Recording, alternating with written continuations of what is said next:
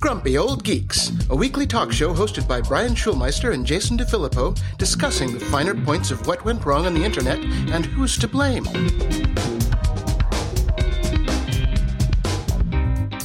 Welcome to Grumpy Old Geeks. I'm Jason DeFilippo. And I'm Brian Schulmeister. How's it going, Jason? You might hear some noise in the background today because uh, I am in the garage now in the valley, in the lovely San Fernando Valley. I'm not. I don't have that Marc Maron money coming yet, but I have my garage. Excellent. The thing about the garage is, uh, well, it's just full of my crap right now. I'm trying to unpack, but I got my studio set up. Studio's working. Back on my my lovely RE20 again, which makes me happy because the the I, as much as I like the AT 2005s, there's just nothing like being back on my my home mic. Okay. Now we're starting about a half an hour late today because I told you this morning that uh, there's a tree service down the street cutting down my neighbor's trees. Excellent. And I went and talked to them. Like, yeah, about an hour. What they didn't tell me, that was an hour for that tree that they were working on. They're going to be there all day. So, in the background, if you hear a chainsaw, it is not uh, Ash versus the Evil Dead coming to get me. It is the fucking tree service that won't go away. Also, across the street, my neighbor is, is building a pool. So, there are dump trucks and little uh, backhoes driving all around. And of course, because it is the valley in California, every neighbor, I think, coordinates with their gardeners so that there is never a break in the leaf blower or weed whacker or lawn mowing situation. It is a constant cacophony. And that is until I can get this, you know, you know, ancient garage with broken windows soundproofed. Uh, there might be a little background action. So that is why I just wanted everybody to know I'm doing my best here, guys. I'm really doing my best. Well, there you go. Fun times. Yeah. Yeah. That's just part of this fun move. I swear to God, every inconvenience, every pain and ache that I have, just my anger grows to the fact that I had to do this. So I, I, I might be a little grumpier than usual because for the past five days I've been getting up at five o'clock in the morning to unload and unpack, and I'm eh, about eighty percent done. All right. Well, I'm going to be a little bit grumpier than normal as well because I want to give a shout out to anybody out there that is a single parent because uh, my wife is off at an offsite uh, conference this whole week. Um, her work has to do it every year, basically. And last year she got off of it because she was still on maternity leave, but not this year. So I've been single dadding it all week, and boy, oh boy, am I tired. So uh, hats off to any of you out there that are doing this. I mean, I'm even got help. I've got a nanny for a couple hours every day, so I can take care of what limited work I'm doing, prep for the show, all this sort of stuff. But uh, I, I basically passed out on the couch at like 10 p.m. every single night this week, and I'm up early and I'm taking care of the kid, and I've really enjoyed it. I've I've had a great time with my kid, but I'm damn tired. I hear you, brother. I yeah. hear you. So, so low energy show, awesome. well, it might be high energy in spots just because be. of the grump, but uh, we appreciate everybody putting up with this bullshit that we've had to deal with for a little bit. Uh, yes. Hopefully, by next week, I'll be back in the saddle full time and be able to do my my goddamn job. So That's we'll right. see we'll see what happens. And speaking of bullpucky, and you'll notice I said bullpucky, we've had a lot of people complain, shockingly, about uh, our cuss uses of cuss words on the show because even though we tell them it's a show for adults and we have the explicit tag and uh, delicate sensibilities have been hurt, but uh, there may be less cussing for me moving forward because uh, this week, as I was taking care of my kid, uh, I was still also on the phone with things like healthcare providers and dealing with my father and all that sort of stuff. And I had a particularly horrible phone call uh, with a particularly useless person, and I hung up the phone and went, fuck. and then my kid started running up and down the hall going, fa, fa, fa, fa, fa. now, oh, your wife's gonna love you when you get home. You can just say, "Honey, I, I, took him out to Noodles. I, yeah, we were at the noodle joint." I was thinking Noodles, but I have gently nudged him to have fa mean fall throughout the week, so crisis uh, averted there. Uh, but yeah, I've definitely uh, we've hit the point now where I need to start watching my language around around the youngster. So oh, uh, we sake. we shall see how that goes. And it just made me think of my dad, um, because my dad was heroic at not cussing in front of us as kids uh, to the point where I, I still vividly remember to this day he was fixing something around the house. I was maybe 10, I don't know. Uh, but I knew what the word fuck meant, and I knew the word fuck. Um, but uh, my dad was fixing something around the house. He had a hammer, and he hit his finger with the hammer, like bad. Mm-hmm. And he screamed, fiddlesticks. That's how good he was at it. So, Oh man. Okay, So I shall, uh. I shall endeavor to follow in my father's footsteps uh, these these next what ten years or so until it doesn't matter anymore. See, I, I am following in my father's footsteps, but even toned down. My my dad, I, I swear to God, they based Al Swearengen's proclivity for profanity on my dad. He got a paper cut, and it, it sounded like the worst thing that you would ever hear coming out of the mouth of any sailor from any era. It, he, my dad likes to he likes to swear a bit, so Nice. So a bit of follow up. I have uh, spent the last week uh, with, is my first week with the Apple Watch, and uh, I like it. all right. What do you like about it? Um, it is by far the best fitness tracker I've ever had in my life. Mm-hmm. Um, I enjoy the notifications in terms of like getting a text or an email or whatever, and all of that sort of stuff. It- It's Yeah. nice to be able to leave your phone in your pocket. Hey, turn dude, dude, get rid of email notifications. Get Well- rid of email. Text are fine, but email, no, no, no, no, no. I get so little email these days; it actually doesn't really bother me too much. So It will eventually. it will me. eventually. Uh, the things that do bother me, however, is I tend to wear my watch pretty close to my wrist. So some, if I bend my hand, it, it'll open up Siri. So I'm going to have to figure Oh, out something. yeah, to do turn that off. About that. Yep, turn that off. It, it's basically useless in terms of reading. So it's nice to see the notification, but I'm never going to read or respond to a text or anything on the phone. That's that's just kind of silly. A tip on the text: you can set up your own different automatic replies. So Right. when somebody sends something, like I, w- I have one set for on the air, and Right. Mm-hmm. that's it. You know, so you can set those up for defaults, and you can just scroll through and do that. But it's uh, for most of the yeah, you're not going to actually reply to it. But I, I will say the voice to text on it does work pretty well because it is using Siri on the phone. So if you want to dictate the response to a text, I it, it does work. Give it a Yeah. shot. I, I will have to get into that and do that a little bit more. Um, I'm trying to think if there's anything else that I really don't like about it. Um, no, it's it's all pretty good. Especially, you know, you showed me a couple apps and a couple different complications, as they call them, uh, to set up for different faces. Um, the one thing I would say is the touchscreen's not 100. percent uh, Sometimes, you know, it takes a couple goes to get it to do something, and deleting stuff. Uh, I, I know there are people out, out there that just keep every single text message they've ever had in their life. I call them animals. I like to delete things, and uh, deleting you can't you can't sync. It doesn't sync with with your phone or whatever. So you have to individually delete text messages, and that process is painful. Swipe, hit the trash can, confirm. Swipe, hit the trash can, confirm. Sync Yeah. it, people. Sync it.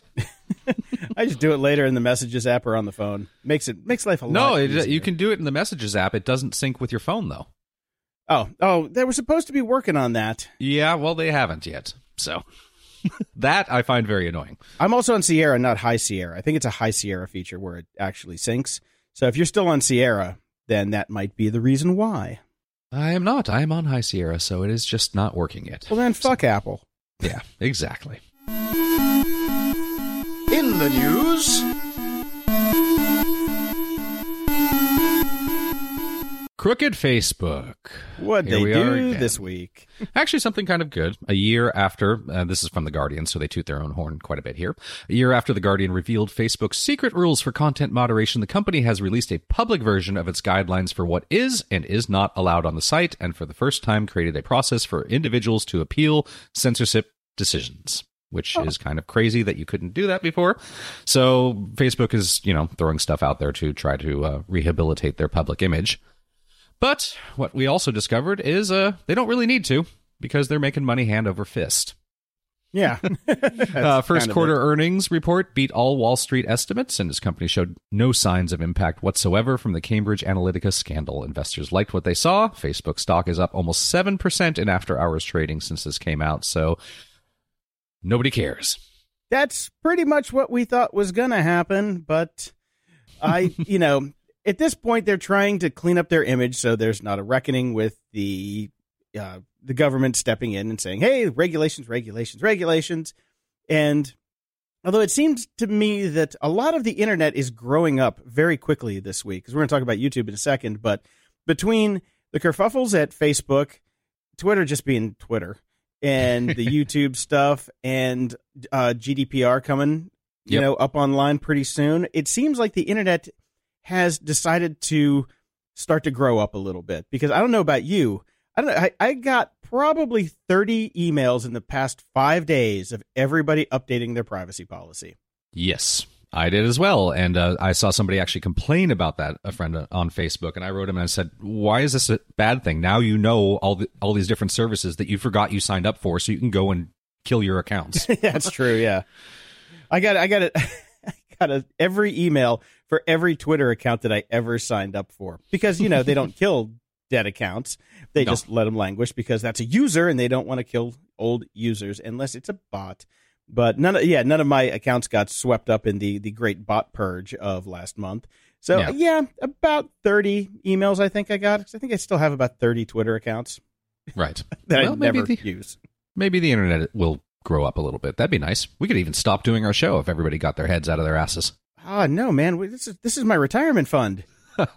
between between oh. this show and my shit Seneca says Twitter account, I'm going to be raking in the money. That's right. Well, speaking of Twitter, Twitter also had good news. Um, now that it's making money, apparently. Who knew? Well, they cut uh, costs.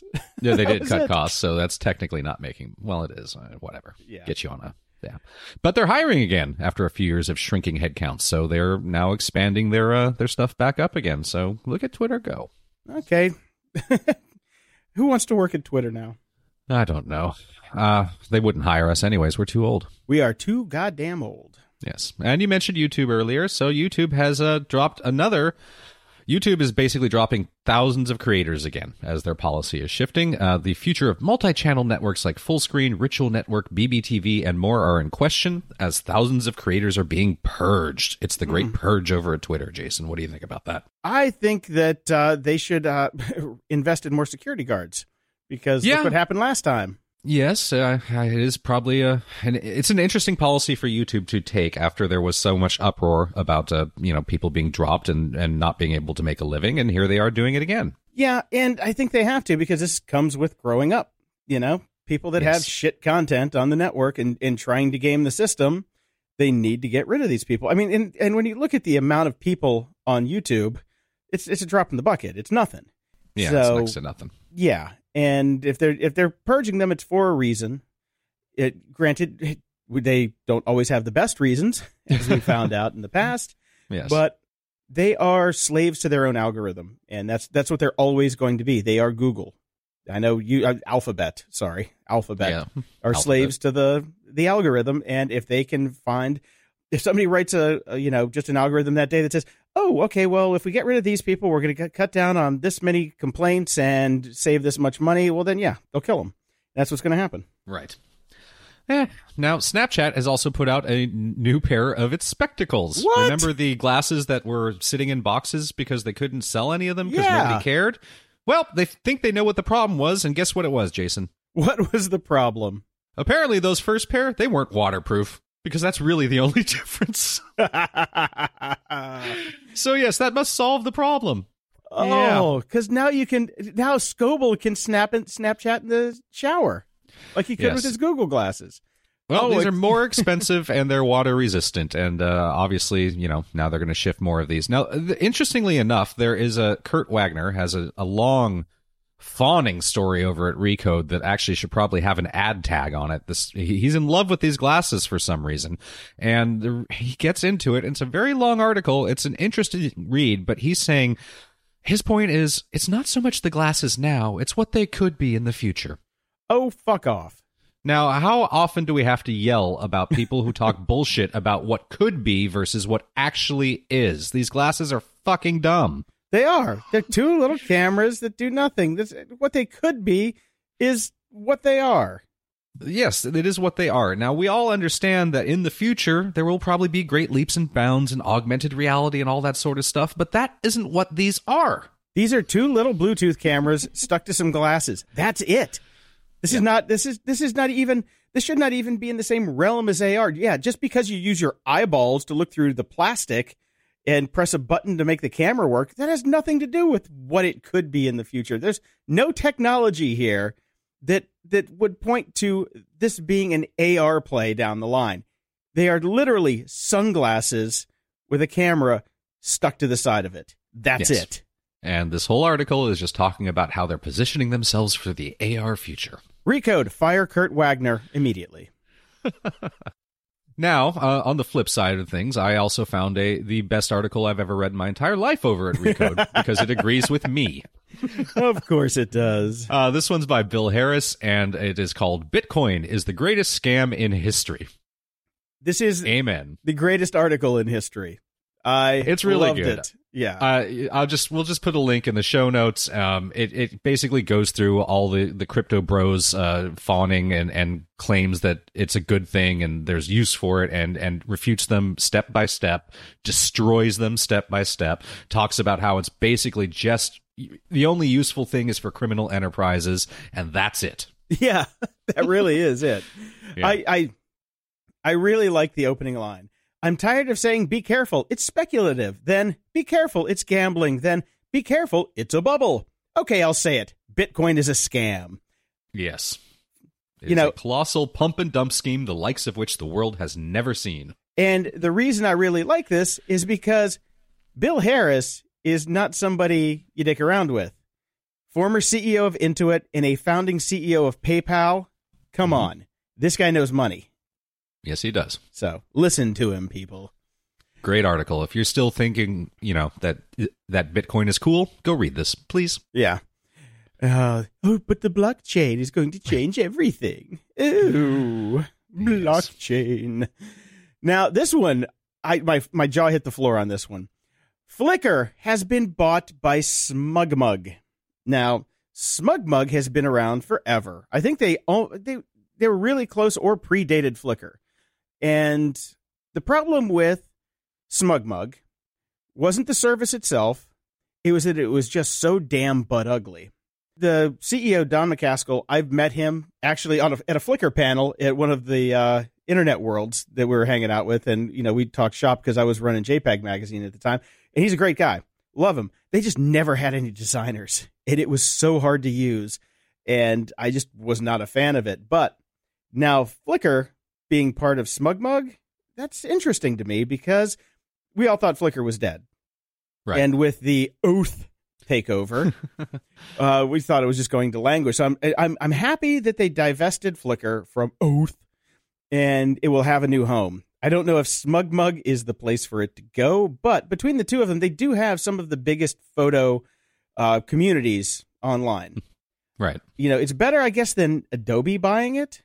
I suppose. Yeah, who knows? I mean, Flickr is so dead. I wouldn't if I was SmugBug. I would just wouldn't have wasted the money on it. I mean, it's so strange. It's a strange buy for me. They must have got it for like nothing. I'd imagine so. I mean, it can't possibly be worth that much. Yeah, and right now, I mean, I went the this morning and checked out Flickr and had to go through the two factor auth to sign into my Yahoo account to sign into Flickr. So they're going to have to decouple the entire uh, authentication system from Yahoo, which is going to be fun. I am sure. Uh, have you Right. ever have you ever done one of those before, like a verification system migration? No. They are hell, absolute hell. So I, I I'm curious to see what they do with it. Now, Amazon is in the news this week again because apparently nobody was buying their cameras to let people come into their home and drop off their packages. I can't imagine why nobody was buying those. What could go wrong with that? so now some genius at Amazon has come up with hey, if you've got a smart car, you know, something with one of these new fancy services that have apps and APIs for your car, hmm we're going to drop off your packages in your trunk. We are literally going to put your junk in your trunk. So you have to have one of these new cars from General Motors uh, or something like from Volvo. It's something with OnStar or OnCall or one of these things that has like the built-in cell modem that lets a remote service unlock the car when you lock your keys out. And once you do that, then people can just put your packages in your trunk. I didn't realize this was also difficult. It is. Getting- It, well, in, in a lot of places, Yeah. theft is really rampant with these. What they need to do is start giving you Amazon basically lockers for your house that you can bolt to your bolt to your front porch and let them put stuff in it. Although today I'm having an air conditioner delivered from Amazon, so I don't think that would fit in the box. Probably not. No. And it's a lot of low income areas too. If you're in an apartment building, you know, it's hard to keep an eye on that stuff. So I can see where the, I see what they're trying to do, but I think what they they need to get this drone thing going because they, if they drop the packages on the roof, people can't just walk on by and pick up your package. But then the, you have the, then you have the problem of rain. There's always something, There's always something. I mean, what, how would you fix it? What would you do? I, I don't know. I, it's it's a tough question. I mean, I don't live in an area where where it's a problem. Um, and you know, you can talk about how low income areas this is an issue, but in a low income area where there's lots of theft, do these people have these cars that will allow you to do these systems? I mean, you know, it, it it's it's this is really rich whitey problems, isn't it? Mm-hmm. And we said this before. They are fixing the problems that they have in Rich Whitey land. Mm-hmm. You know, that's the the entire thing. It's like, oh, well, I can let I can let the delivery guy into my mud room where I take off my boots so I do not track anything onto my you know Egyptian carpet. No, yeah, no, that's not the way it usually works. Yeah. It's like somebody's getting toilet paper delivered, they leave it out front, and somebody walks by and steals it. You know, yeah, and they can't they can't afford a ring doorbell to track that either. Even though in, in Amazon bought Ring for the same same reason. So Well, and Amazon's other big play was, well, we bought Whole Foods. Let's put Amazon lockers in all of Whole Foods. Not a lot of Whole Foods in low income areas. Exactly. 7-Elevens, they were trying it. We talked about that too, and I'm I don't know how that's going, but yeah, Amazon needs to next buy 7-Eleven and turn them all into Amazon Go stores. That would be kind of cool, actually. There you go. I'm just I'm just throwing it out there. You know, I'm, I'm idea man today. Mm, I'm back in the valley, not Silicon Valley, not Silicon San Valley. Fernando Valley. I'm in the land of porn, so uh, you, you gotta you gotta think think outside the box Oh, when it comes to porn. Moving on. Gmail is getting its biggest upgrade since 2011. Woohoo. Have you checked it out yet? I don't have a Gmail account. That's right. Of course. oh, actually, I didn't. do. I have a backup Gmail account, but I never log into it. Okay. How do you how do you use Google Docs? Uh, I'm just constantly logged in, right? Like I never un- unlogged in, so I'd never really check my Gmail, and I've just been in, and I can get into my Google Docs anytime I want. Oh. So There you go. Uh, I checked it out. It looks a lot like Inbox. We talked Okay. about Inbox when it first came out, and it annoyed the hell out of me. But I loved it, but it annoyed the hell out of me because it did. It was like a it was like a half measure. Right, It's like I okay for some things I still have to go to Gmail, but like a lot of the stuff I can do it on Inbox. The Boomerang feature that I pay for through Boomerang was great, but I only worked in Gmail on a browser. Now it's Mhm. built in, but it did work in Inbox, and there's all these other things that just were like these re- weird half measures. So I checked it out this morning. I- I think it looks great. Mhm. There's a lot of things that I can't find anymore. I can't find where my vacation messages are and things like that. But it's I'm glad they finally updated it.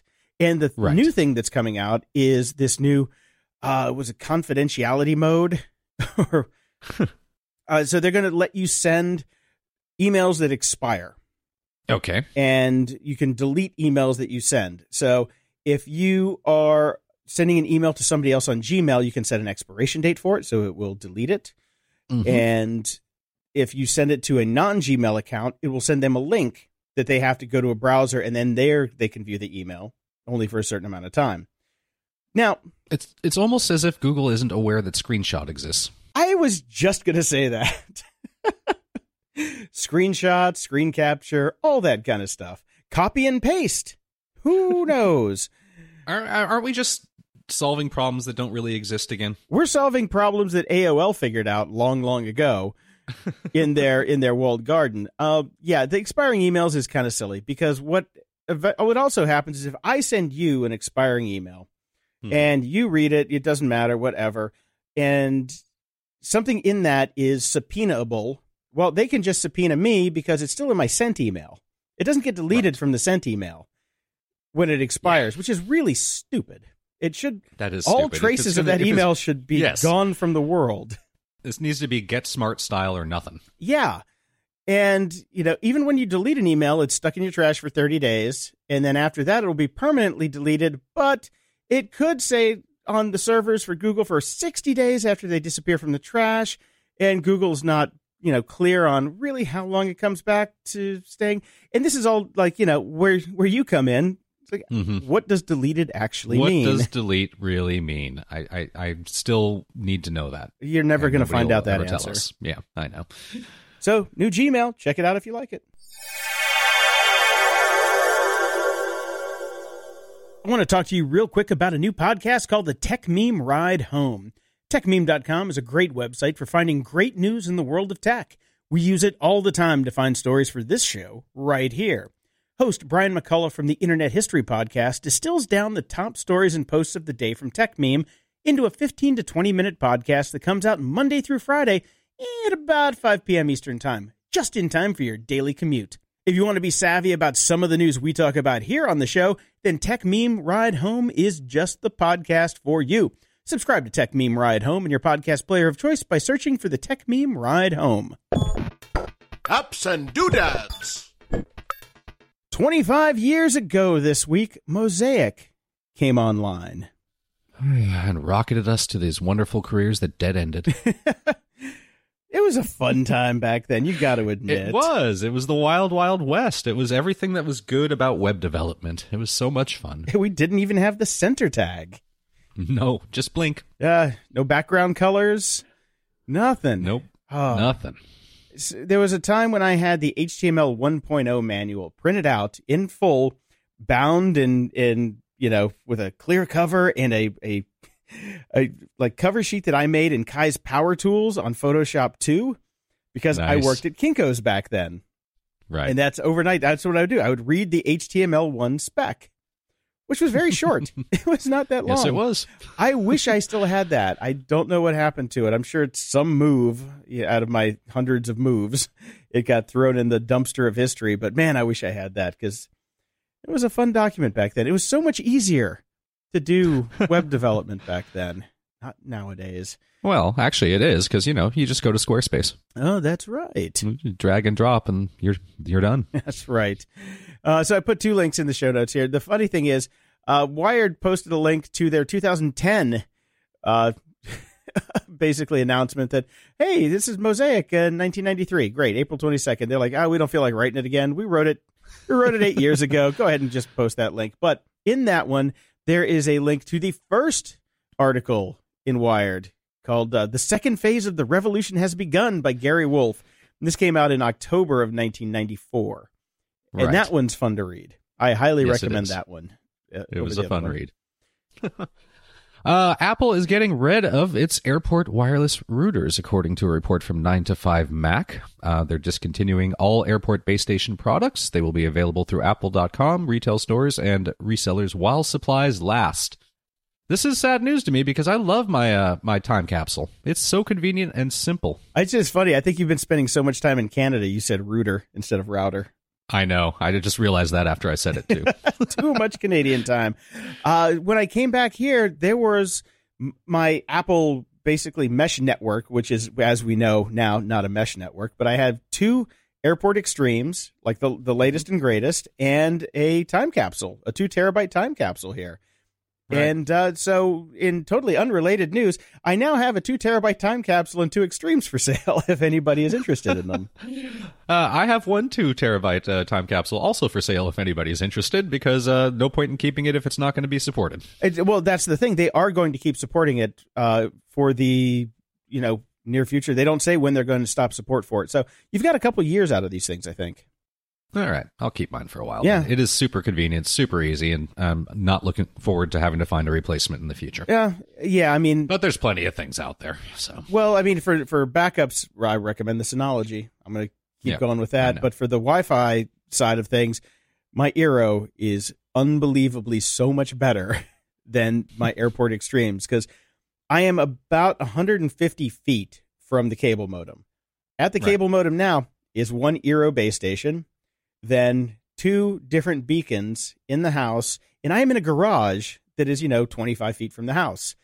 I get like four bars right, on and, and full speed. On the extreme, I got like one bar in a tenth of the bandwidth that I could get. So it's it's a pretty good system. So I'm not going to miss these these Apple uh, airports that much. Yeah, I am. Anyways, we have a lot of big Amazon news this week. Uh, in addition to them just basically killing their earnings, shocking. Um, if you were a stockholder, you're a happy man this week. Uh, they have uh, announced a whole bunch of new Alexa news, including what Slate is calling game-changing technology, something called Alexa Blueprints. You basically, it's a set of tools. Um, so you can build your own skills, trying to make it more like an actual digital assistant. So they talk about uh, this article talks a lot about it, but then it says Alexa blueprints don't really fulfill the need, it's, but it's taking a big step forward. So once again, we have another article talking about how great something is going to be maybe in the future as opposed to what it actually is right now. Yes, because it's it, it, it, in the title, game changing, not so game changing. not so game changing. Right now, it's a, it's a set of 20 skill templates that you can customize for devices in your home, most of which are just kind of fun things. Inspirations lets you populate Alexa with a range of your favorite motivational quotes, just what everybody needs. Birthday trivia lets you input information about household members, which is then transformed into a quiz game. And family jokes lets you keep track of favorite jokes and use Alexa to recite them for good laugh interesting enough. I, I, like where they're going with this, although it does kind of destroy the we're not saving any information about you thing anymore because obviously a lot of this information will be stored on Amazon servers. So that's kind of changing the way the whole the whole thing functions. Right. Well, it's it's turning it's turning people into turnkey developers is what it basically yeah. is. It's like, okay, here you can take what we these are some triggers that we have and we're going to let you put in some data for the triggers. Is kind of yeah. when it gets down to the bare bones, that's what it is. Yes, I haven't played with it yet because life hell. Yeah, yeah. Soon exactly. though, I definitely plan on playing with this, and I, I'm so bummed. I got a email this week from Amazon because I'm still an Amazon developer about doing a webinar for. It's basically UI for voice like you know i signed up for that oh you did good i was uh, yes. oh good i'm glad you did i was going to suggest it to you but then i knew that if i suggested it to you you'd be like i'm too busy for that I am too busy for it, but I'm going to do it anyways. Oh, yeah, I got the same email because I'm cool. also an Amazon developer. So you and I will uh, maybe hop on the phone while we're taking it, so we can laugh at them. Oh uh, well, uh, the, the, problem is I can't take it because of the timing on it. That's why I, oh, I'm gotcha. sad about yeah, it. Yeah, it's perfect timing for me, so I'm happy I'll, I'll, be able to do awesome. it. Awesome. So we'll have that on a future show because I am in. I, I wasn't going to be an Alexa developer, but I'm getting more and more intrigued with it because everything seems to be going that way. And I like Alexa so much more than Siri or Google Home. So I, it'd be fun to play with, especially when you sneak into your friend's place, open up their phone, and then install your skills that you can then, right. you know, mess with them. Totally yes. mess with them. But one of the interesting things in the article that you posted was that now since the ecosystem is not locked down to trigger words from Amazon as much Yeah. as it was, then that whole thing, like when Amazon was laughing when you asked it if it, or when you asked the Echo if it could laugh, and everybody got that really weird, creepy laugh, and everybody knew that Mm-hmm. Yep. was from, you know, the built-in software. Now that that whole thing comes into question, so there's not going to be any way to track those kind of things. So that whole the, that whole meme of Amazon screwing up is gone completely, which I, I guess is pretty good for them when you think yeah, about it. It is. It definitely is. Well, the other thing that they're doing uh, is they're moving into uh, basic, basically kids, which is smart with these voice things because uh, I know my kid is already very intrigued by it. He, does, he can't say anything yet, but he he loves when I talk to it and he looks over at it and he runs over and he pushes buttons and things like that. So this is definitely kid friendly. So they have announced a kids version of Alexa called FreeTime, as well as a kid friendly model of the speakers called an Echo Dot Kids Edition. It's kind of lower priced. It's basically wrapped in colored rubber case, and that's about it. Yeah. But uh, there is a one year subscription to something called Nanny Alexa. Of course, the not included in your Prime. It's an additional subscription. Thanks, Amazon. uh, but Nanny Alexa is uh, basically controllable via parental controls, so you can make it harder for kids to do things like uh, shop, listen to songs with explicit lyrics, etc. And you can even block like how much they're allowed to use it, timing wise, all that sort of stuff. It's pretty cool. So I'm d- gonna be checking this out uh, probably in the next year or so when it seems to well when they've worked out a lot of the kinks and Yeah. uh, you know And when they go ready on for sale. And when they go on sale. So it's a great idea. Very smart of them to do this. So I'm very interested to see how it all ends up working. Interesting, interesting. You have to have a trigger word fa fa fa. if he's still doing that in a year, I'm going to be worried. Um, so I thought of a great use for the Echo buttons because I was I was reading all this stuff about kids. And I'm like, okay, here's a game, hide and seek. Right. No, that is You take good. the buttons, you hide them around the house, and then you let the kids go. And then the kids who get the buttons first, you know, they can win. yeah. Of course, I could think of much cheaper things to use. That's hide and seek, but you know, it's okay. Yeah, like other people, but still, or you know, a, a light. something like, or a piece of paper that says, "I got it." You can do a lot of things, but I, look, man, work with me here. Work with me. I, here. I, I, hey, you know, you came up with something else and nobody else has. So, Besides fart buttons. yes. uh, there's a link in here for The Verge. It's a little bit of an older article, but it's about how to control your Sonos with Amazon Echo. And Mhm. I have not, I've tried. I'm still trying to get this thing to work and kind of getting there, but man, it's it's not, Not easy, great huh? integration. Yeah. No. So hopefully next week I'll be able to I'll be able to talk about that. And I wanted to kind of revamp my work slash podcasting area. I had to get a few new things this week, so I'll run through those really quick. I needed a new pair of headphones because kid. So I got the Sennheiser HD559 open back headphone. It's a pretty decent price over at Amazon. It's a hundred bucks. If you save 50 bucks if you're a Prime member. And they're great headphones. I'm using them right now. Uh, first time doing a show, but I've already listened to music and things like that. They're super comfortable. Uh, great audio response. Pretty happy with them right now. So I recommend them. I also needed to get a new keyboard. I was still using an old PC keyboard, and that was just starting to seem silly. Plus, uh, also kid, he liked playing with it a lot. and broke a key. Uh, so I went first. I was like, I need a new travel keyboard. Maybe I can get a travel keyboard that I can just use and that'll work, and I'll be comfortable with it sitting at my desk. So I got the Logitech Easy Switch K811 wireless Bluetooth keyboard for Mac, iPad, iPhone, and Apple TV. I got that one because it's kind of cool. It has a bunch of different buttons, so you can control which thing you're setting. You pair it with all the stuff and it works. So, you know, if I'm sitting around and I don't want to get out my laptop and I've got my iPad handy, but I have to type a really long email, I use this. Oh, it's cool. great. It does not work, though, sitting at a computer doing real work. It's too damn small. It's good for travel. So I asked you, what do you do with your Mac? And you said the Magic Keyboard with numeric keypad. And they came out with it in space gray. So that is what's sitting in front of me. Oh, right you now. got it? Damn. I did. Yes. Uh, I went the space gray one. Damn it. yeah, it, it looks really nice, I Uh, gotta say. I, I might have to spill something on this. um, so yeah, I use I use that keyboard for my iMac. When I got the iMac, I did the upgrade and got the Mhm. keypad because I love the numeric keypad. It just Yeah, me too. it makes it bigger, and you also get the fully sized arrow keys, which is important. I gotta say, Yes. I hate the, the little tic tac ones where they split the up and down into half size. Cannot stand that. But yeah, this this keyboard it's like 150 bucks. Love it. Bluetooth works great. You charge it with uh, was it USB C or one of the one of the little One of those. little ones, It's a little one. and uh, the charge lasts for you know a couple months. I I Yeah, I don't think I've actually recharged this since I got it.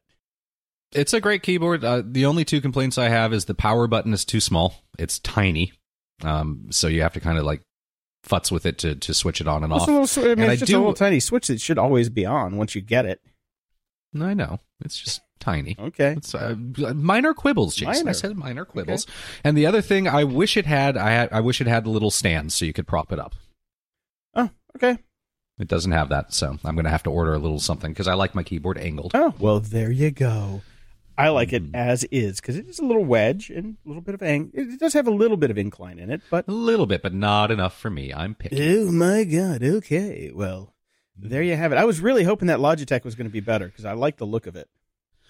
I like it a lot. Don't get me wrong; it's great. Uh, it's just if you're going to sit and you know work for hours at a time, it's too small. Okay. It's not a big enough keyboard. Uh, and so this is a shout out to the audience here. If you guys have a good PC keyboard, I need one. I'm in search of a good PC keyboard because my uh, my PC right now, I'm using a wired version of this Magic keyboard with the numeric keypad. And like I've mentioned on the show before, the numeric keypad decides to change its mind often. And sometimes it's a keypad, sometimes it's arrow keys, depending on the app in Windows 10. So I want to get like Right. a good PC keyboard that I can use for games and just, you know, long term typing and stuff like that. Because I do a lot of the show notes when I get it out of the box and back into my life. Um, so yeah, if you have any good keyboard recommendations, please send them over. Uh, Twitter at JPDef, or you could email us podcast at Grumpy Old Geeks, or go to gog.show and use the feedback form and uh, send us what you like.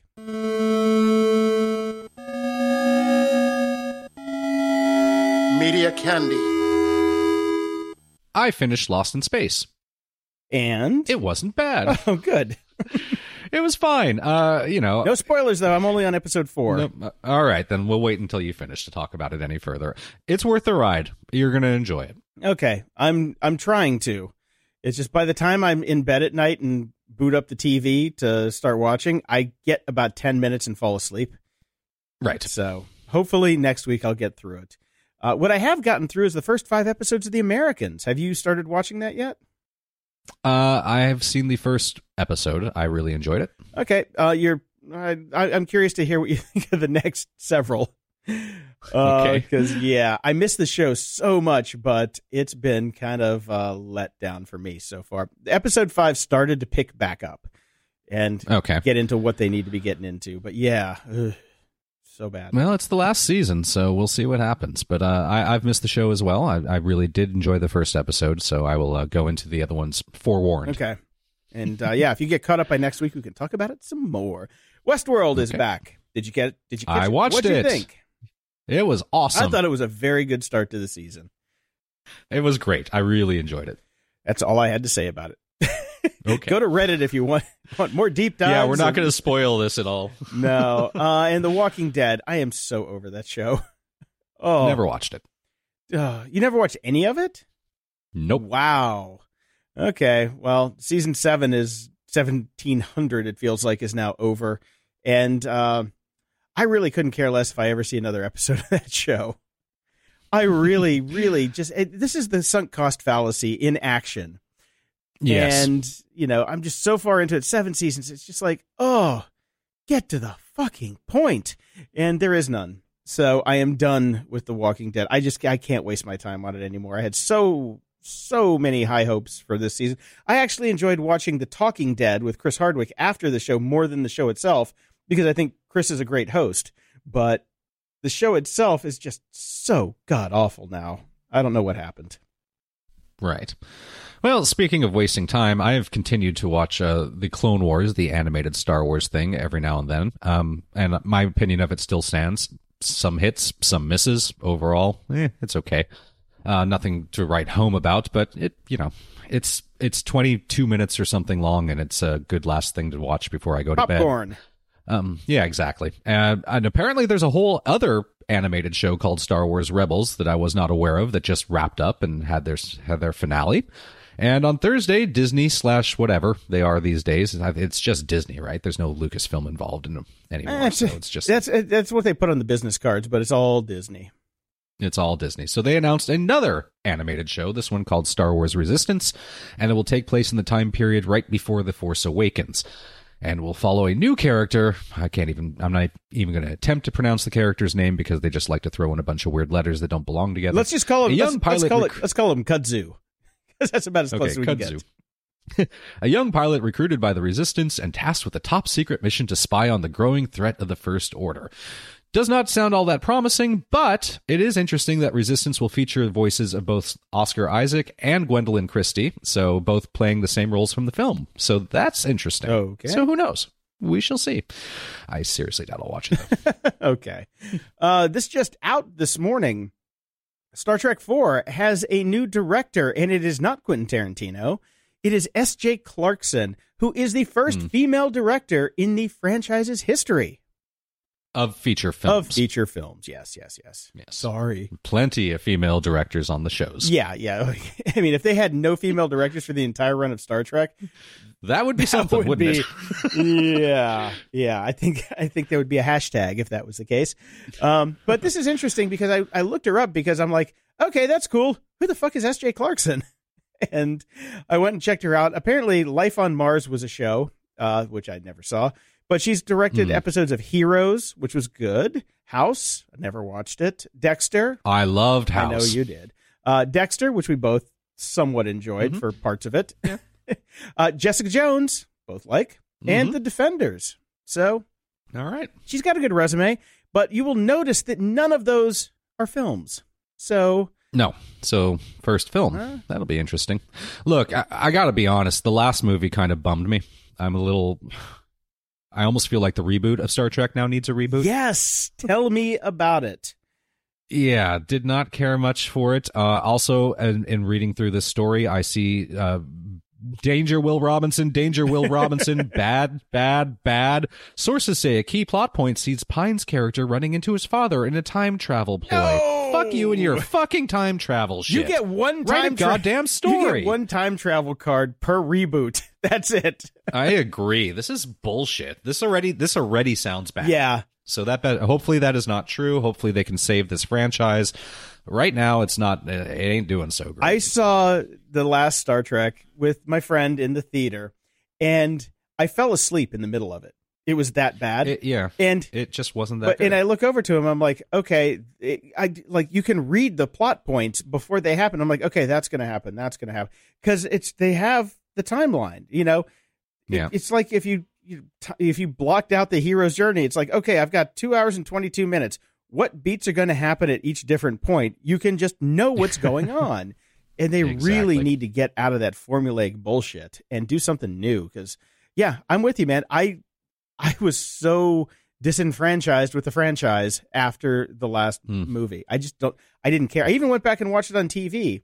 It was better than I thought it was in the theater, but I was still bored to tears, like for most of it. Yeah. Yeah, it's sad. Oh well. Something that I don't want to change though is Dead Can Dance. Ooh. They're one of my favorite uh, weird alternative bands and I never ever want them to change their formula. Never. I want it to be exactly the way it is and uh, luckily enough for us, we're getting something new. Brendan Perry, half of the duo, the other half being Lisa Gerrard, has announced that there is a new album currently being mastered. So we are going to get a brand new album again, the first in 6 years and you know, before that we had to wait like forever because they were basically disbanded for about 15 years. So we're getting a new Mm-hmm. Awesome. one. Very excited. I love everything that th- everything that they do. It's just fantastic. Dead Can Dance is definitely one of my favorites. So this is this is very good news. I'm Have you ever seen them live? I've- no, I wish. Oh my god. yeah. Seriously, one of the best shows I've ever seen. No, I missed them like three times in Chicago, and that just kills me that I I never got to see him. Well, hopefully they will tour after putting out the album so you can see them. Security? Ha! Hey, the boys are back in town. Dave Bittner is back from San Francisco. I'm back from my travels, and Brian is Here. still at home. so, Just back, Just yeah. back. safe and sound. How was your trip, Dave? Tell us about RSA. Uh, you know, I had a good trip to RSA. Uh, it is a. Were you able to get past all the birds and into the door? So we need to talk about that because this was my first um, experience with these little scooters. And at first, as I we were walking, did a lot of walking. Our hotel was near the convention center, and so walked back and forth regularly. And uh, at first, I saw these people scooting around on these cool little scooters, and I thought, "Oh, isn't that neat? That's fun." Uh, and I think, as you mentioned in a previous show, every now and then I would see two people piled on top of one of these scooters. And and the, the, again, as you said on a previous show, one of the things that uh, hit me was, what is the weight limit on these things? Yes, Um, two, 200 pounds. Right. American. But then what I don't understand, because we don't have these in in my neck of the woods, is uh, when you're done with it, do you just leave it? Is that yep. uh, that's, yep. Anywhere you'd like. Anywhere you'd like. And so then, how do they get charged? Well, they outsource that. Uh, Oh. they they they pay bounties to go pick them up, and you take them home and you charge them, and you get five bucks a, a day. Okay. Well, see, because that's the other thing I saw, which was people who had one scooter that they were using as a cart to have like half a dozen other scooters across that scooter to taking somewhere. Who knows where? But um, so yeah, Yeah. well, scoo- they were everywhere. Uh, yeah, I think Dog the Bounty Hunter is now Dog the Bird Hunter because he's out, you know, hunting bounties on birds. So, Yeah. uh, if you see a giant man with bad hair and tattoos riding a bird, carrying a bunch of birds, that's Dog. Okay. How the mighty have fallen. So the show itself was good. Uh, we had a good time, uh, me and the rest of the CyberWire crew out there. It it seemed to be a low key event this year. Seems like I think a tone of anxiety from last year had died down quite a bit. I think as the tools mature, um, people are it's it's becoming we're, heading more towards business as usual. I think. In fact, one of the people I, I interviewed said that we're probably mm, maybe within five years of hitting kind of a business equilibrium where we're not going to have these year after year expenditures that um, go up at a rate faster than the other parts of the business. You'll be able to budget for your security and that'll be it. And, you know, you'll be able to do long term planning. So that's kind of interesting. Um, but I have to say, uh, San Francisco is a city that I has have always loved. In fact, um, my wife and I started our honeymoon in San Francisco uh, almost 25 years ago. Started in San Francisco, then drove down the coast. Uh, and I think it's a, a wonderful city, as a special city. I love the cable cars and all the touristy stuff. But it seems to me like s- it ain't the place it used to be. And uh, no shit. Yep. and I have to say, um, you know, last year we stayed in a sort of out of the way hotel in San Francisco because it was what was left. I think we ended up going at the last minute, and so we were in a bad part of town, and and that was fine, and, and I could kind of deal with that. Well, this year we were in a good part of town, and I have to say the the situation with the homeless people there is absolutely heartbreaking. Um, and, and just because there's so many people who clearly have serious mental health issues who just aren't getting the the help that they need. Um, it, it just uh, it really I, it, it just lends up it just casts a pall over everything. I, I it was really outstanding to me how much of a problem this is, and I guess part of what really bugs me about it is that this is not a city that does not have money, right? Yeah. There is Mhm. so much money. In There's San so much wealth, and the disparity is is, Right. is heartbreaking and shocking. I'll share one story with you that um, has stuck with me. I was walking along one morning towards the convention center uh, on my way to the show, had a little spring in my step, and as I look over to the side of the sidewalk, there's a little little alcove there, a little cutout, and there's a person laying, uh, a homeless person who's kind of grimy and you know sleeping on their side in the fetal position. They're they're you know dirty, un- unclean, but but out either out cold or sleeping. And as I walk by, I notice that this person has their pants are around their thighs, so their butts hanging out. And so my first reaction was, oh, you know, oh, oh you know, oh well, it's a, you know, what are you going to do, right? Um, So, but as I pass by this person, it strikes me that this is a young woman, and here she is with her, you know, bottom hanging out.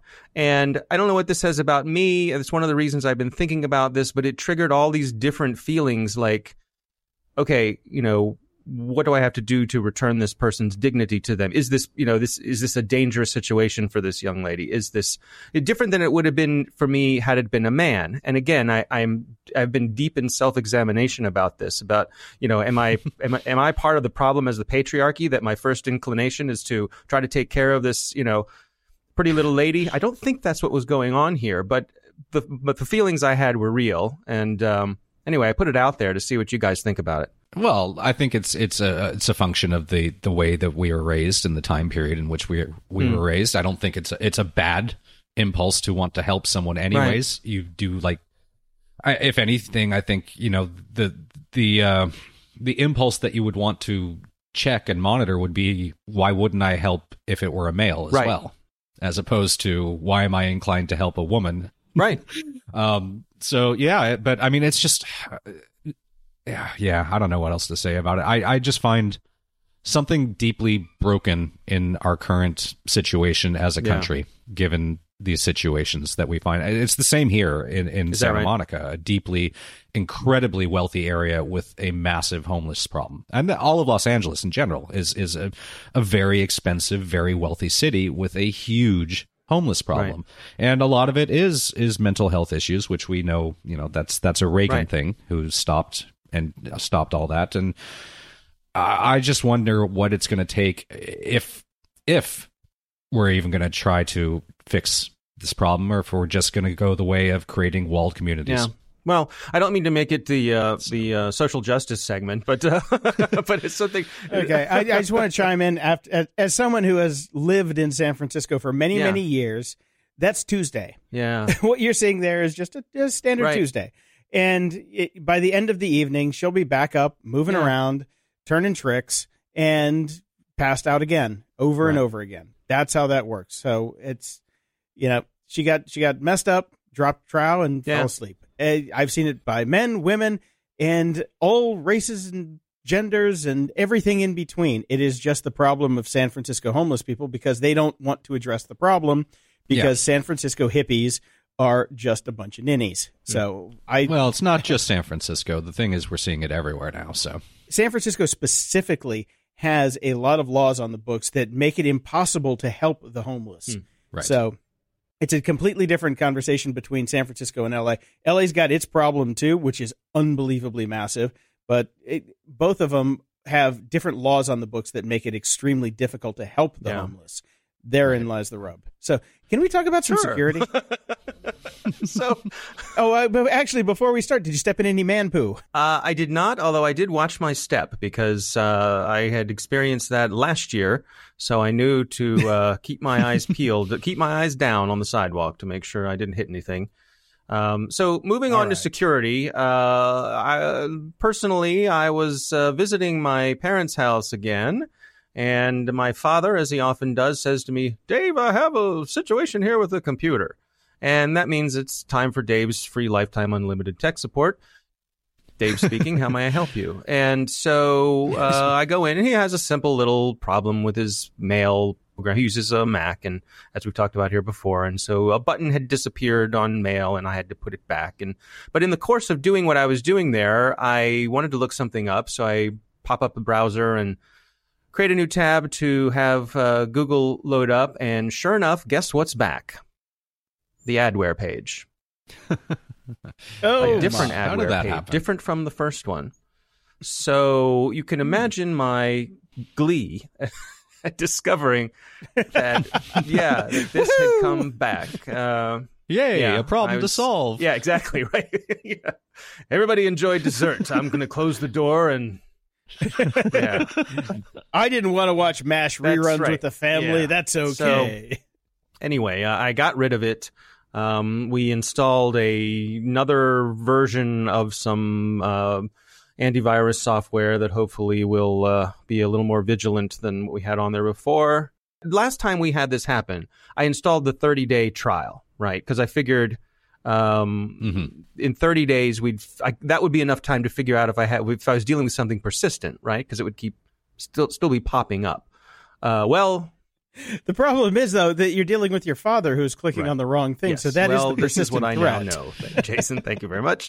Uh, so yes, um, so we have reinstalled the active version. We did do a scan, and we found the basically the droppers that had installed this new round of adware. So once again, I think that we're clean, but you can bet your bottom dollar when I go back there sometime this week. That's going to be the first thing I check. And eh, Yeah.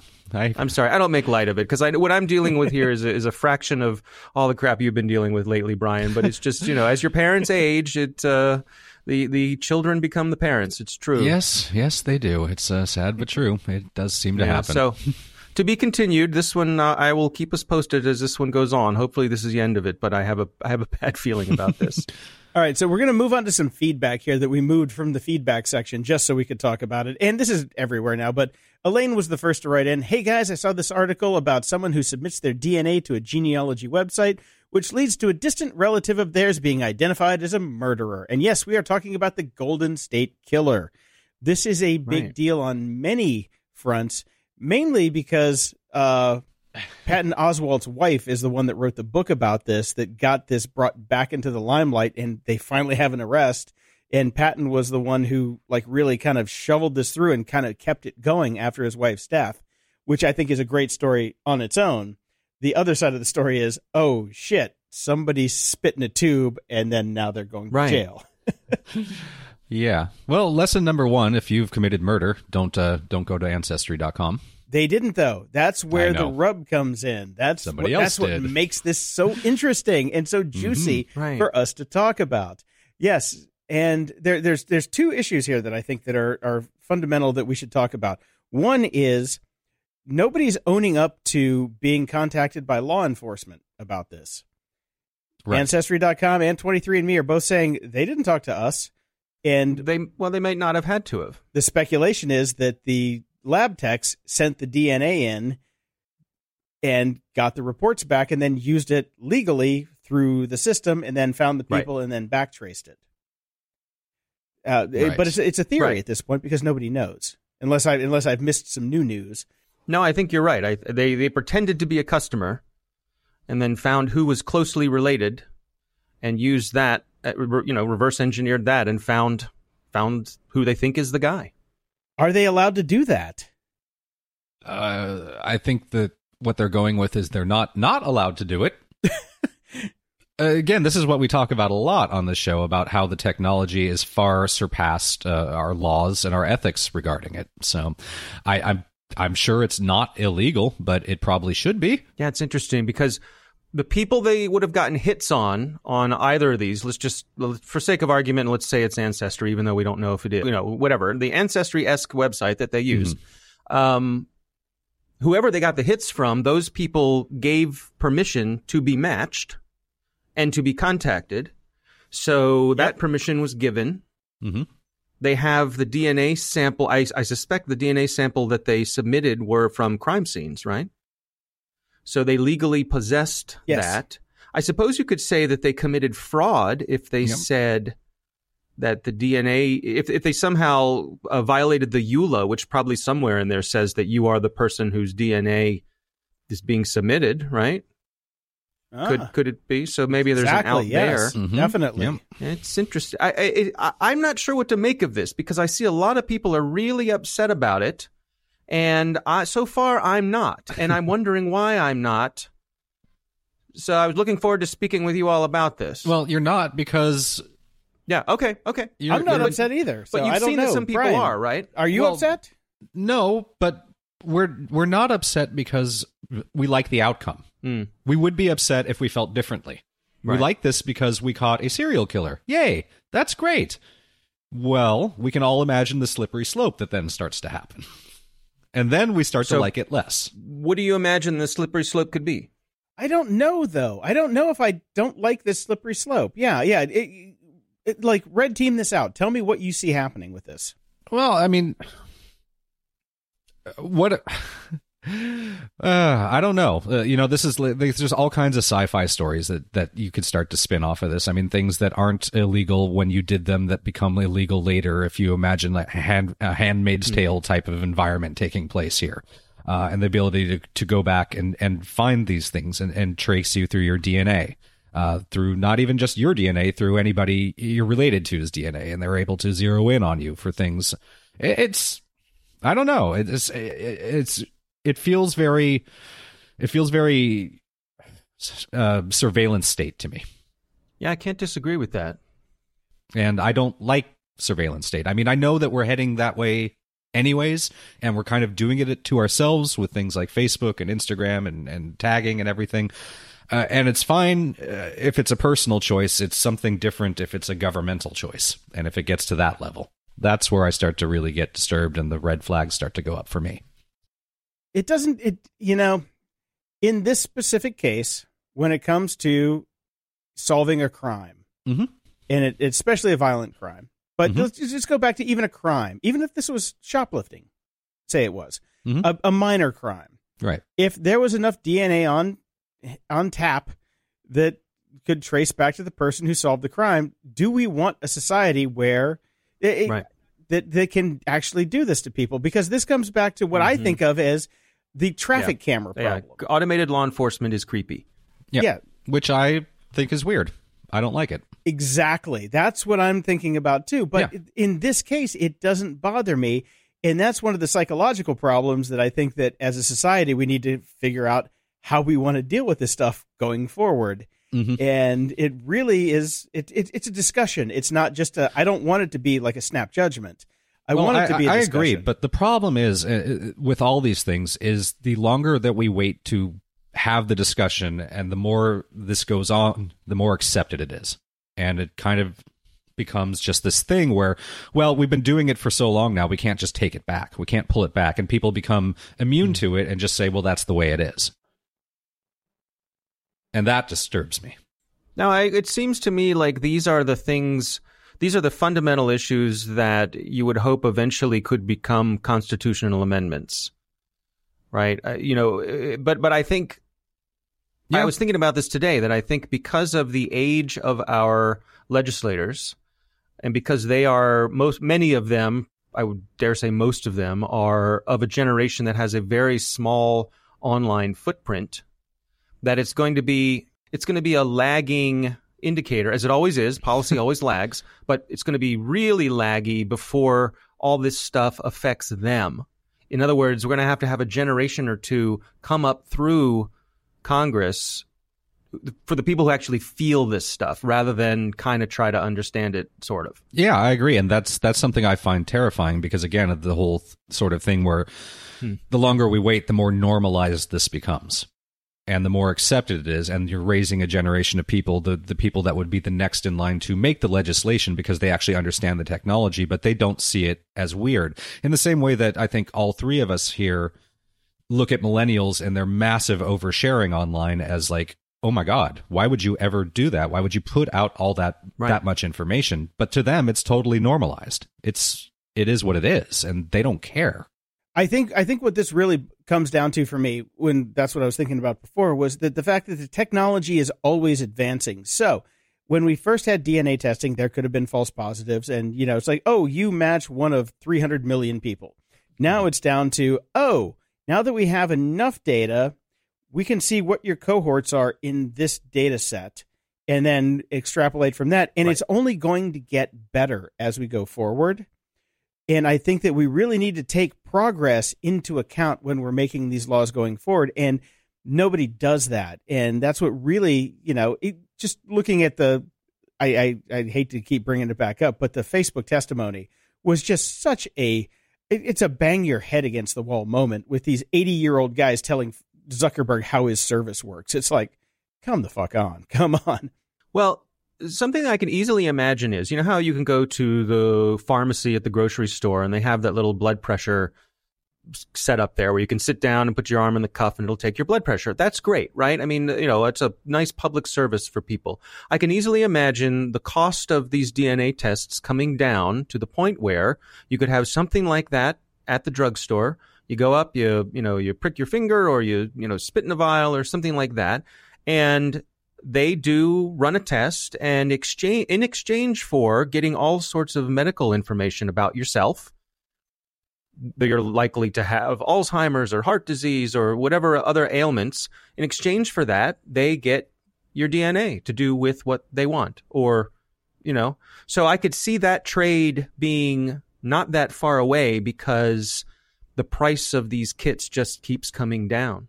There was, there was actually a show that I did uh, when I was producing for other clients uh, for the After On podcast for Rob Reid. And he had a lot of genetic scientists on and talked about that exact same thing. Because right now, a full DNA spectrum costs about a thousand bucks. In about five years, it'd be about like 50 bucks. And right. people will trade that, you know, the you'll get the free, uh, yeah, you get a free Domino's pizza for your sequence, you know? Right. And then that is just out there forever. And I think that is definitely coming faster than we actually want it to or think it will. And that's all the people who say, well, I have nothing to hide. And that is, and there's plenty of people who say that. And that is part of why we have legislation to protect people from themselves. Yeah, good point. Yes, good we point. do. Look, I mean, I think this could be solved. I mean, this is what exactly what task groups are for. If the government, eh, I think they need to rec- recognize that they don't know what they're doing. So you establish a task force and then you implement the task force's recommendations. Come on, Elon Musk, get on it. But it's never going to happen because you know why it's not going to happen? What did we discuss when Donald Trump was first brought into office? where do we begin? well, yes, where to begin is a good point, but there yeah. was one thing specifically in this particular segment. it yes. was his cell phone, his cell and phone. it is a security nightmare, and it is still ongoing. We are over a year into this administration, and Two congressional Democrats have sent a formal letter to top White House and law enforcement officials seeking more information about the president's use of an unsecured cell phone. Now, reportedly, for a while, his cell phone was taken away from him, you know, and some child lock was put on a cabinet so he couldn't get into it. But apparently, he's got it back now. So we've got a real problem. And, uh, you know, if we can't even stop the president of the United States from making a pretty basic security error, how are we ever going to legislate anything else? Well, and simultaneous to this, so the reports, uh, I want to say it was Homeland Security who said that they had evidence of a not insignificant number of Stingray devices around Washington, D.C., which are, of course, the cell site simulators. Yes. Um, so away we go. Yes, good times. I, I, don't know. I it, it boggles my mind that the Secret Service allows this to happen, but I suppose you can't we now we know you can't just tell the president what to do. If you have a president who wants to do what he wants to do, he has a lot of leeway. And I guess most presidents respect their security experts. Yeah. And this particular president uh, has a thing about expertise. Most presidents up until this point were smart. Um, so therein right. lies therein lies the rub. But who is the boss of the Secret Service? So somebody's got to right. tell them that uh, somebody somebody can override them. They're not they're not an entity unto themselves. So they can say, uh, "Mr. President, put down the BlackBerry," and they could, and then he could just say, "Go fuck yourself." And therein right. is the end of the issue. Right. So who does he respect? Would if uh, if his generals came to him, if the Joint Chiefs of Staff came and said, "Mr. President, this is a serious national security issue," my my sense is that he's just too impulsive. He can't help himself. Yeah. So. Yay. it's so irrational. It's so irrational. It's so irrational. Can I go get a little bird scooter and scoot around? And just, yeah. yeah. Okay. Moving on. Got a couple quick stories to cover here. There was a story came by on Bleeping Computer about some uh, researchers from security firm Checkmarx who turned an Amazon Alexa into an eavesdropping device.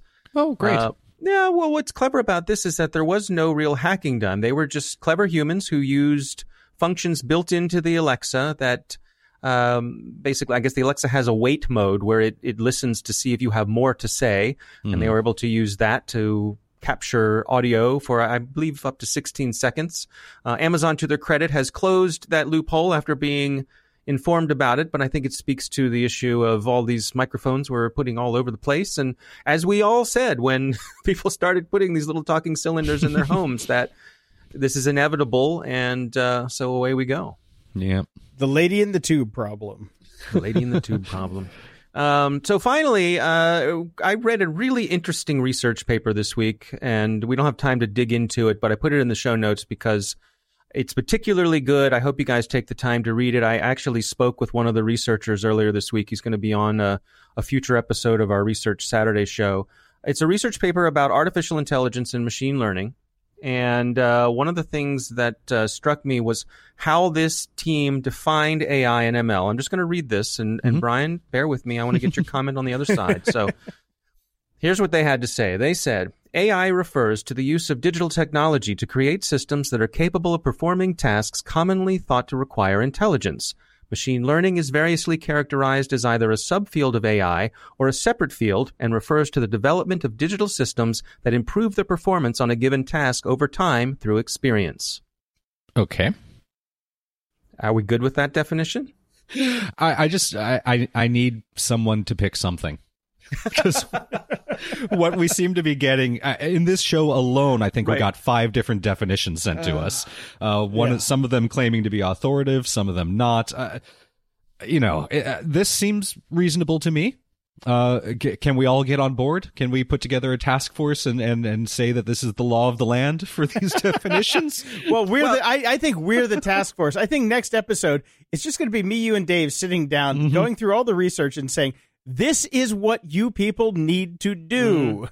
Yeah. I think, no, I, I, I okay do. I like that. this. yeah. I, I, I very much like this. And the funny thing is we just keep trying to avoid going back to this conversation and we just, it's like, we're like a goddamn boomerang. Uh, it's so funny. Um, this makes sense to me. This is, this is basically how I would define it and how I have been defining it. And all of our, many of our younger listeners are telling us we are desperately wrong. Is that right? Mm-hmm. So this there's enough differentiation here though for you to be to be okay with how they're separating AI and ML. Yeah, I think so. The problem here is there's one there's one missing point. Mm-hmm.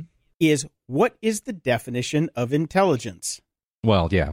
Well, because I, I, a per- performing task commonly thought to require intelligence. But I like the nuance what there. What does that mean? I do like the nuance. I definitely like the nuance. But if you, if you if you got to get pedantic and you got to dive into intelligence because Dave, you'll always tell me I'm a I'm Mr. Pedantic, whatever. But uh, I believe um, that's Captain Pedantic. Yeah, Captain Pedantic to you. uh, but yeah, I think we need to figure out what intelligence means. Is because we still don't even understand what human intelligence. The, that is an is. issue, mm. certainly. I mean, we still have the Turing test to fall back on as well. Although you know, theoretically, it was beaten um, a couple years back. Yeah, I so. suppose it is sort of a "I know it when I see it" definition, but I, I like, like the porn, direction. according to our senators, if we go back in time. Yes. Okay, show title AI is like porn. That's all we got. Yeah. oh man. Well, Dave, I'm so glad you're back. We missed you so Thank much. you. Good to be back. I'm glad you're safe and sound back uh, in your new place. Sounds like the trip went well, Uh, yeah, more or less. something like that. All's well that ends well, right? Uh, well, it ain't ended yet, No. so I'll tell you later. All right. Well, good, good to be back, guys. I'll talk to you talk to you again soon. All right. Great. Talk to you soon. Moron of the week. This is over at technologyreview.com, which is actually a really great site. But not so much this news. Customer service chatbots are about to become frighteningly realistic. And uh, here we go. Betteridge's Law in action. Would your banking experience be more satisfying if you could gaze into the eyes of the bank's customer service chatbot and know it sees you frowning at your overdraft fees? Oh. No. no. Why would that make anything better? Well, professor and entrepreneur Mark Sagar thinks so. He's won two Academy Awards for novel digital animation techniques for faces used on movies, including Avatar and King Kong. And he's now basically started a company called Soul Machines, Oh. which is developing expressive digital faces for customer service chatbots. You know what would actually make customer service better? Not talking to fucking bots humans. humans with answers. It's the answer that you increases your experience, not not the not the customer service chatbot face. Yeah, let's, I don't under, ah, who gives these people money. Well, they're trying to they're trying to get out of that uncanny valley, and they think that is going to be the way to go. But no, yeah, you know, get a better search engine, work on that AI, that machine learning. So when I type in a question, I get the answer I'm looking for. That's all it should I be. don't I don't care what my bot looks like. I want an answer. Well- That's all. I, yeah, I don't. I don't want a face on my bot. Period. Yeah, Keep, basically. keep your face out of my bot. Give me the damn Microsoft paperclip. I'm fine with that. Uh, Clippy lives. Feedback loop. We've got some new Patreon subscribers this week Pavel, Seth, and Anthony. Thank you all so very, very much for your filthy lucre to help us keep this show going. Yes, we appreciate that. And uh, we got a donation over at PayPal from Joseph, and he sent a note. Speaking of data hanging around in the afterlife, I recall you mentioning a few episodes back that you're a cyclist. Yes, I am. Well, if you use Strava, kindly be aware that wiping your profile does not remove the data the website claims it will remove. Includes a link. I've had two deleted accounts. The first one was kept all my comments and rankings, but listed the user as Strava athlete. And then the second account I was playing around with had the rankings still hang around post deletion. I contacted them about the first one and they reran the deletion. Question mark. Isn't- And the comments disappeared, but the rankings were still there. Whether it's by, by design or shit coding, well, another example of why you can't trust anyone with your data. No need to mention this long spiel in the podcast. Well, too late. uh, besides, we thought it was interesting. It is something that it's, this is just a recurring topic on the show, what delete means. And we're increasingly discovering that who knows? Is it by design? Eh, probably. Eh, It's also a lot of these companies just don't think about it. So Yeah. yeah, I mean, I just deleted my Argus account and I just gave up. I, I I'm assuming that they just have that data, and I'm never going to be able to get them t- to admit it or delete it, and it is what it is. Yeah, kind of. I mean, it's you put it out there, it's out there. I mean, Yeah. as a as an ex coder, I know that sometimes we actually did do the deletions and sometimes we didn't.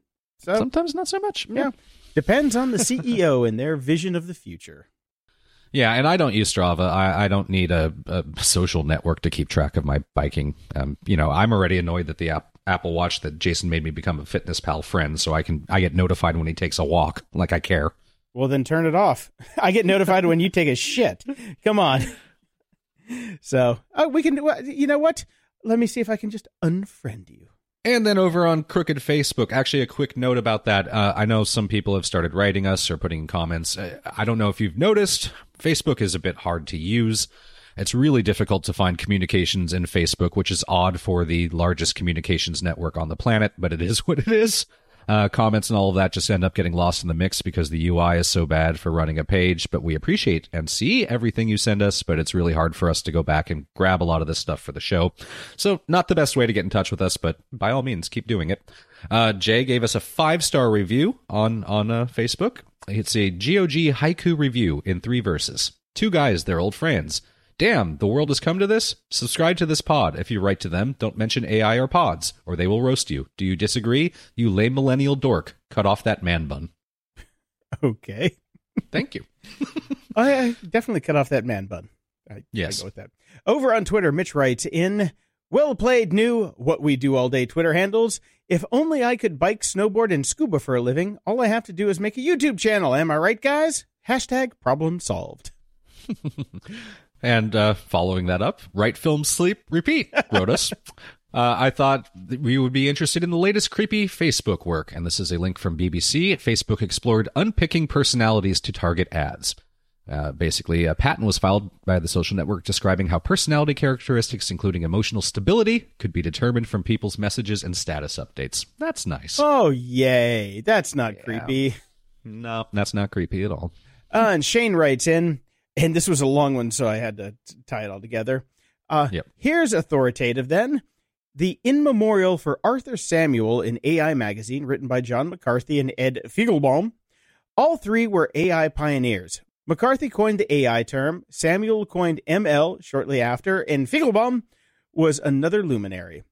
While the piece doesn't specifically mention your gold standard that ML leads to making Mr. Data or Daniel Ulval, uh, yeah, it's a long day, dude. These were researchers in the real world field of AI. While you can achieve AI without ML, it would be more difficult. And I guess it gets down to the definition of what is intelligence. But we don't want to do that any more than we want to know how many angels dance on the head of a pin. And I'm biased by sci fi just like you guys. So cheers. I just hope we can all get off the machine learning kick because I'm afraid that global warming versus climate change is next. Yeah. Uh, you know, we, we gave up on this battle a long time ago, except we keep coming back to it and getting annoyed because, you know, it's what we do. Eh, it's, it's shit to talk about on the show. That's right. Uh, Matthew tweets us and says, "Collect and trade crypto kitties in one of the world's first blockchain games. Breed your rarest cats to create the perfect furry friend. The future is meow." I think we've talked about crypto kitties before. We not? did on episode 238. It's based on you Ethereum, and you have to buy in to play. you have to spend money to play. So go crypto fuck yourself. Mm-hmm. Stuart writes in, I am offering Jason lots of hugs. Well, thank you, Stuart. See, see, people like you. Well, one. One. Okay. Mr. Sachs wrote to you and said, I'm just going to leave this here and see if this turns up in a GOG podcast rant like I hope it might. And it's a link to a YouTube video. It's a link to a YouTube video by Squarespace Hmm. on how to start a podcast. Right. It is a 14 minute video of this young lady going around trying to find gear to start her podcast because she wants video and she wants audio. And yeah, I was being, I, I'm not going to get too ranty about it because Okay. a lot of the the gear that she bought is great gear. The problem Right. is who the fuck can afford it? She got like these Lumix G5s or G GR5s or whatever. They're two thou- two bodies are four thousand dollars with lenses, which are another thousand. So just the cameras are like you know six grand out of the gate. She did get some nice Shure SM7Bs, fine, but you need uh, cloud lifters for those. Plus, her mixer was wrong, or her interface was wrong. That was an underpowered interface for those microphones. But the rest of it was it was it was, it was okay. It wasn't great. I would not send this to somebody if they asked me, "Hey, I want to start a podcast. What should I go do?" I would not send them that video by any stretch Right. of the imagination. But Squarespace, But you know, there's so much money to be made podcasting, Jason. Of course you can afford all that gear. Oh yeah. uh, my God. Um, eh, but the funny thing is, she's talking about you know the gear that she needs to start a podcast, but she has a professional film crew follow her around New York City. yes. Like, uh, why don't you just grab the camera from them, turn it around, and ask what they're using? uh, oh, short video then, I guess. Anyway, yes. so thank you, Mr. Sachs. But yeah, for wasting 15 minutes of my time this morning and giving me almost an aneurysm, but not as much. At least she didn't get a blue fucking Yeti, is all I got to say. Right. Over on GOG.show, Ivor writes in, It really sucks to be Facebook right now. And there's a link to where countries are tinderboxes and Facebook is a match. Yeah, over at the New York Times, uh, false rumors set Buddhist against Muslim in Sri Lanka, the most recent in a global spate of violence fanned by social media. Does it suck to be Facebook, though? Doesn't seem Because the stock price keeps rising. No one seems to give a shit. Zuckerberg still has a job. I suppose it's a plus that it's not just our country that Facebook is screwing up. No, that's true. yeah, they're an equal opportunity uh, fister. Yes. Uh, Marios wrote in Hi, I enjoy listening to your show every week as I learn a lot in a short amount of time. Yes, two hours for a podcast may seem long. Let me tell you, it does when you're doing it. But it would take me a lot longer to find, read, and digest all the content you guys pack in these two hours. Great work. I thought you might find this article about AI refreshing. This is uh, artificial intelligence. The revolution hasn't happened yet. On Over it. Medium. Medium. However, I did really enjoy this article because it does kind of follow along with where Jason and I have been settling with this issue. So It doesn't fucking exist. most of what is being called AI today, particularly in the public sphere, is what has been called machine learning for the past several decades, as we said last week, the week before, and the week before that. Dwayne writes in regarding password managers. Not sure if you guys have ever heard of Bitwarden before. Completely open source password manager with extensions for just about every browser out there. Desktop apps for Windows, Mac, Linux, mobile apps for iOS, blah, blah, blah. They even provide a Docker image if you would like to host the backend on your own server. That's an interesting take. For $10 a year for the premium personal version, you can unlock an additional two factor authentication, blah, blah, blah, more business tech, plans, tech, blah, blah, yeah. blah. And by the way, keep bashing the term AI. We don't have true AI yet. So I have not heard of Bitwarden, but it's a, that's a pretty cool model that you can actually grab it and run your own server. Yeah. Uh, and, and totally open source. Very interesting. Mm-hmm. Have to check that out. Uh, Beta Bucket wrote us today. I know you are recording today, but you should check this out. Rule by Machines, and this is a link to the National Review. I did not check this out yet because uh, He just sent it in. yeah, just sent it in. So oh, and, and I'd, I'd like to do a shout out for Beta Bucket because he's one of my co-leaders over on the uh, Clash. it- Wait, Clash of Clans. you guys are still doing that? Yeah, we still have the clan. I just booted a bunch of people out the other day. Uh, Clash Royale, our Clash Royale can clan, and uh, yes, if you ask me what the name of the clan is, it is GOG show. So you can't get in, so it doesn't matter because we're we're full up. I kick people out all the time, and it fills back up within seconds. So sorry, everybody that wants to play, but uh, yeah, we're full up right now. Next week we'll kick some more people, so keep trying, I guess. But it's at gog.show. There you go. Now let's get back to Beta Bucket's comment Yes. here. He says, epitomized by Zuckerberg, China's social credit score, and the English NHS, everyone now is looking for a way for AI to run things for us. We are trying to make Frank Herbert's prediction of Butlerian jihad in Dune come true. It was a rebellion against the AI that ran people's lives and a rebellion against humans thinking like machines. Yes, I'm very aware of that because I read those books every five years. uh, yeah, I'm a very interesting concept. I mean, I want to go back and, and read this whole article. It might make it into next week's show. We'll definitely check it out. Thank you, Beta Bucket. Yep. Mhm. Over on iTunes, Kevin Motion, uh, this is how I'm going to pronounce that, from the UK Okay. writes in Awesome. Love this show. It gives you a great perspective on what's really going on in the big worldwide web. Jason and Brian bounce off each other well. Highly recommended. Thank you. We also got a five star review from Mexico. I believe this is our first uh, review from Mexico, and in is about as close as I'm going to get to that name. Awesome podcast. I love the show. It's a shame that it's weekly based. It, it helps a lot in the daily commute and uh, some Spanish there. So Okay. Yeah. Way to there go. you go. If you want your question or comment read on the show, head over to gog.show slash support and send us your feedback or question that we can read on the air. And if you're so inclined, please head over to gog.show slash iTunes and toss us a five star and snarky review. And as always, tell your friends. Closing shout outs! My closing shout outs this week are to you, Brian, Aw. and also everyone over at the Jordan Harbinger Show for their support, and all my friends during this fucking ridiculously miserable hell month of a move. God, this has been Happy terrible. to be helpful. Yeah, This has been a rough week for both the Grumpy Old, or rough, rough month for both the Grumpy Old Yeah. Geeks, but hopefully we're uh, settling into uh, better times. yeah. Wait for the wheel. We'll be back up top soon. But man, and and thank you guys for listening still and talking to us and and tweeting and eh, every now and again Facebooking us. But uh, it's it's been a real help being able to chat with everybody while we're going through this stuff. So I very very much appreciate all of your support. Yes. Unfortunately, we have a death in the family. Bob Dorough, 94 years old. He was the guy who composed some of the great pieces for Schoolhouse Rock. I Right. loved Schoolhouse Rock when I was a kid. Not ironically as a hipster, like a lot of people do now, but I'm sorry, Conjunction Junction still is my favorite. can't go wrong with it. It's it was sad news to hear. So, uh, you know, I, I love Schoolhouse Rock as well. I, I grew up with it. It's fantastic, and it's there's nothing ironic about it. So, I learned more about our government from Schoolhouse Rock than I did from high school. So, shame it doesn't work that way anymore. yeah. Yeah. Uh, one quick shout out to Bear the Hairless on Twitter and everybody else that includes us in their follow Fridays or whatever the hell you people do over on Twitter. We really do appreciate the support, even if it makes our Twitter notifica- notifications completely useless all week. So, Yeah.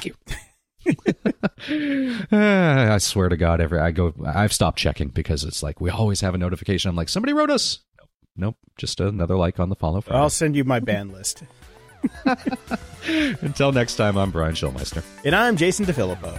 Thanks for listening to Grumpy Old Geeks. To support the show and keep us on the air, go to patreon.com slash GOG. Toss us a buck a month and we'll love you forever. If you'd like to give us a one-time or recurring donation, go to GOG.show and click on the PayPal button in the sidebar. Show notes for this episode are at GOG.show slash 257. From there you can find links to old episodes, leave feedback, ask questions, and get links to stuff we like. Stay grumpy, and we'll see you next week.